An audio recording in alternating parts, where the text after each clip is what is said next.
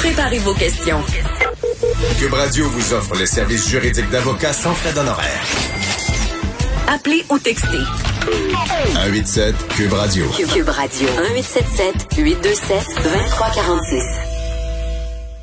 On revient sur le sujet de l'heure, l'inquiétude liée à la rentrée scolaire, inquiétude pour les parents, inquiétude pour les enfants. Euh, on a le ministre Jean-François Roberge tout à l'heure qui devrait nous préciser, nous éclairer, parce que je pense que les gens sont un peu sur le qui-vive. Tout à l'heure, euh, je parlais avec euh, Emmanuel Latraverse, elle disait qu'en Ontario, ils ont su que les écoles ouvraient il y a une semaine. Donc, je pense qu'au Québec, on est quand même prévoyant. Et euh, on en parle avec euh, Maude Goyer, qui est journaliste et chroniqueuse tendance, qui, qui, qui est mère aussi. Bonjour. Bonjour, François David. Merci d'être avec nous. Euh, et euh, bon, comment tu vois ça, cette rentrée-là? C'est une boîte noire ou euh, on est prêt? C'est tout à fait une boîte noire. Quand on pense, là, je, lisais un article dans The Economist qui disait qu'il y avait 90% des élèves sur la planète qui ne pouvaient pas fréquenter l'école physiquement depuis le mois d'avril. Donc, mhm. on sait que c'est hein, c'est beaucoup. Le 90 on, on doit, on est en... Il faut se demander c'est quoi les conséquences de ça. Puis là, ben nous, on est à 13 jours ouvrables de la rentrée, puis on est encore dans le noir. Fait que moi, je me demande un peu comment ça va se passer. Puis partout dans le monde, ça semble être très c'est très variable. Hein. Il y a des pays qui ont rouvert avec le port du masque obligatoire. Il y en a d'autres, les enfants peuvent jouer ensemble, pas de masque. Il y en a avec mhm. des. C'est vraiment. Fait que nous, comment, comment nous, on va décider de gérer ça? Et c'est tous les parents du Québec, je pense, vont être rivés à leur écran à 13 heures et vont suivre ce qui va se passer sur les réseaux sociaux ensuite parce que je me pose aussi la question, qu'est-ce que ça va soulever comme télé? C'est pas évident d'être à la place euh, de, du ministre de l'Éducation parce que peu importe, il n'y a pas de scénario parfait et, et on le sait qu'il y a un risque, le risque d'éclosion est là. Je veux dire, c'est pas vrai qu'on va avoir euh, ce déconfinement-là scolaire et qu'on peut penser qu'on va éviter toutes les éclosions. C'est impossible. Ouais, il doit avoir beaucoup de pression certainement sur ses épaules. Et euh, Maude, est-ce que euh, on a un modèle à suivre dans le monde? Euh... Une place à l'air mieux aller ou, on ne sait pas encore? non, c'est ça, c'est un peu ça le problème avec ce foutu virus-là, euh, François David, c'est qu'il est un peu insaisissable. On, est, on apprend encore à le connaître puis à comprendre sa, sa, façon de faire parce que même certaines écoles qui avaient commencé d'une certaine façon. Je pense en Israël, par exemple. Il avait commencé par euh, faire des bulles. Finalement, ça a été là, ça a été arrêté. Les espèces de bulles de autres, je pense c'était 12 élèves. Euh, mhm. Ça a été arrêté et l'éclosion a eu lieu après. Donc, il y a eu beaucoup d'éclosions après. Donc, ils ont comme fait le mauvais choix. Mais il semble pas y avoir de modèle en particulier. C'est comme un gros laboratoire. Hein. Tout le monde y va un peu, avance un peu là-dedans à tâtons. C'est sûr que c'est un des défis, je pense, de la ministre de l'Éducation, de nous, de nous donner des consignes claires euh, ça prendrait un plan costaud qui va répondre à certaines questions. Et j'en ai dressé quelques-unes, euh, François. Okay. Peut-être regarder ensemble. En fait, j'en ai dix. Moi, j'ai dix questions. Moi, j'ai pas son oh. temps de tous les regarder, mais. Allons-y. Est-ce que est-ce que l'école va être va être vraiment mise obligatoire? Parce qu'on sait au début du, du, confinement en mars là ben là au début c'était pas obligatoire. Il y a les notes oui c'était noté non c'était pas noté. Finalement oui on est revenu avec des évaluations. Donc là ce serait important je pense que l'école redevienne obligatoire parce qu'on peut pas avoir cette espèce de retard là d'apprentissage puis qui, qui, peut avoir un, un, un, impact aussi sur le développement des enfants. Ben oui. donc ça, ça, va falloir que ça soit dit je pense puis que ça soit compris par tout le monde euh, et, et que les parents ne portent pas ça tout seuls non plus sur leurs épaules si en cas de, par exemple, d'horaire décalé ou de d'horaire où les enfants seraient à l'école une certaine, certaine journée et certaines journées non. Je ne crois pas que ce soit le cas, mais au secondaire, je suis pas certaine qu'il n'y aura pas une espèce de temps partiel euh, dans certaines écoles. Je ne sais pas comment il va faire, mais la journée qu'ils vont remettre ça obligatoire, parce que la loi sur la protection de la jeunesse l'oblige. Oui. Je pense, j'annonce qu'il y aura un méchant débat judiciaire parce que euh, ça va être le deux, deux, deux grands principes qui vont s'affronter. D'un côté, l'éducation, l'importance, et de l'autre, il y en a qui vont invoquer tout ce qui est de santé publique, euh, l'importance de la santé. Ça va, c'est sûr que ça brasserait, là.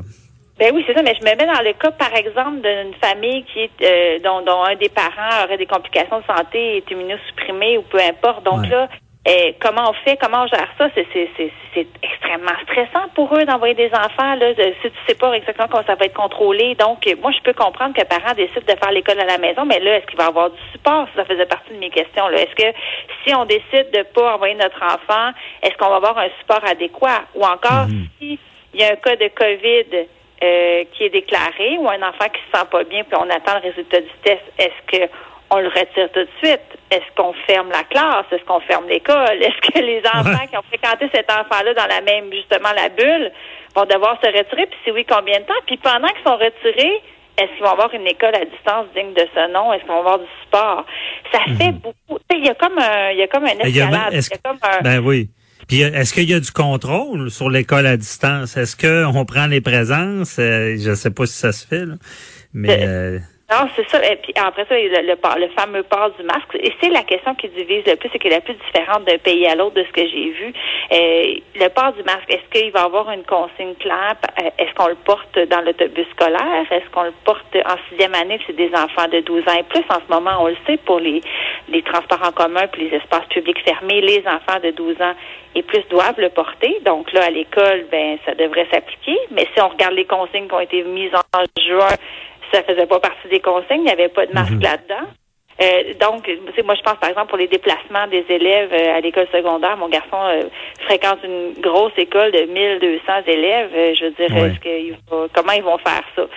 Ben, Et, et dans les questions aussi que je me posais, François David, il y a le- toute la question de, du retard à rattraper. Hein? Je le disais tantôt, 90% des élèves partout dans le monde n'ont pas été à l'école. Là, c'est pas vrai que ça cause aucun retard. Si on pense par exemple à la, juste à la lecture, euh, c'est pas tout, c'est pas tous les parents qui vont stimuler leurs enfants à lire, à la lecture. Et puis si on le sait que c'est un facteur euh, de réussite euh, hyper important. Donc juste si on regarde vrai. cet aspect-là, ce micro-aspect-là, là, il y a des retards qui sont en train de se Ben, faire. puis- Des élèves vont arriver en deuxième année qui savent pas parce encore. jusqu'où on tolère les, ret- les retards aussi, c'est ça? Euh, Oui. Évidemment, c'est une bonne question parce que euh, est-ce que les enfants sont au même niveau? Ben, ils sont pas. C'est rare qu'ils sont au même niveau, mais euh, ça peut détonner là, dans ce sens-là. là.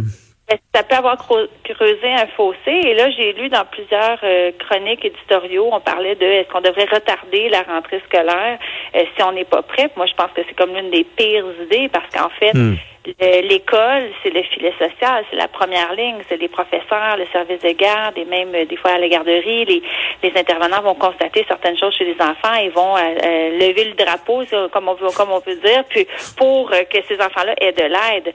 Or, depuis la mi-mars, il y a plein de choses qui se, por- qui se passent derrière les portes closes chez les Ouais. tout petits, entre autres, qu'on n'est pas au courant, qu'on ne sait pas des enfants, justement, là, je parle même pas de post-simulation de lecture, je parle d'enfants qui vivent dans des milieux démunis où il peut y avoir de la violence, il peut y avoir toutes sortes de choses. Donc, si ces enfants-là, en ce moment, sont, on le sait pas. Fait que le coût social de la pandémie, je, je le pense depuis le début, va être très grand. On en a pour des Très mois. grand, même. Il y, en a euh, qui se sont posé la question si on aurait dû même fermer les écoles. Parce que, puis moi, je me rappelle le docteur Arruda puis le premier ministre Legault, euh, quand, quand il voulait déconfiner, c'était comme une inquiétude qu'il y avait, qui était omniprésente, de, de dire on veut pas créer un dommage encore plus grand. Parce que c'est sûr que c'est la, la base, les enfants, c'est, c'est, des périodes importantes pour eux, là, puis euh, c'est ça qu'on connaît pas encore. hein. Oui, c'est ça, exactement. Donc moi, c'est ça, ça, le, le, le fait de retarder, je pense qu'il ne faut pas faire ça, mais j'espère que le plan euh, du gouvernement, qui doit être, je, je pense, un plan costaud, je pense qu'il doit, on doit rentrer dans les détails. C'est pas vrai qu'on peut, on peut brosser quelque chose de général. Il faut être clair, il faut être concis euh, par rapport, par exemple, aussi aux groupes bulles, les espèces de groupes, là, comment qu'on va faire pour maintenir ça à la récréation, à la pause lunch. Aucune idée. Tu sais, j'ai hâte de voir c'est quoi les, les détails de ça, mais ça je pense qu'il faut que le plan soit prêt pour que justement on n'ait pas à retarder la rentrée scolaire parce que c'est les enfants qui paieraient.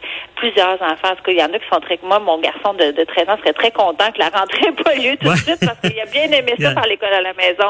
Mais Ben non, c'est ça. Il y, en- y y a beaucoup qui aimeraient ça. Mais euh, il nous reste à peu près une minute. Mais euh, Maud, j'aimerais savoir, est-ce que tu penses que là, euh, il faut accepter de s'adapter sur le terrain? Euh, mettre, oui, Ouais. un plan, mais de s'adapter quand ça va être pour de vrai. Là. C'est sûr qu'il va falloir s'adapter, mais ce que je crains, c'est des dérapages, des parents qui vont se mettre à... Imagine la chasse aux sorcières que ça peut créer, parce que là, Ouais. est-ce qu'on va être courant quand il va y avoir un élève. Là, on va vouloir savoir c'est qui, euh, et comment.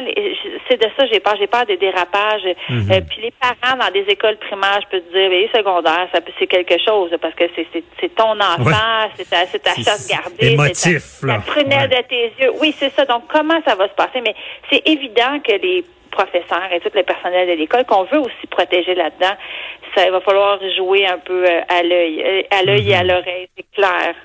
Ouais. À suivre. On s'en reparlera. À suivre. On aura plus d'infos à 13h. Merci beaucoup, euh, Maud Goyer. Ça a été un plaisir. Bye bye.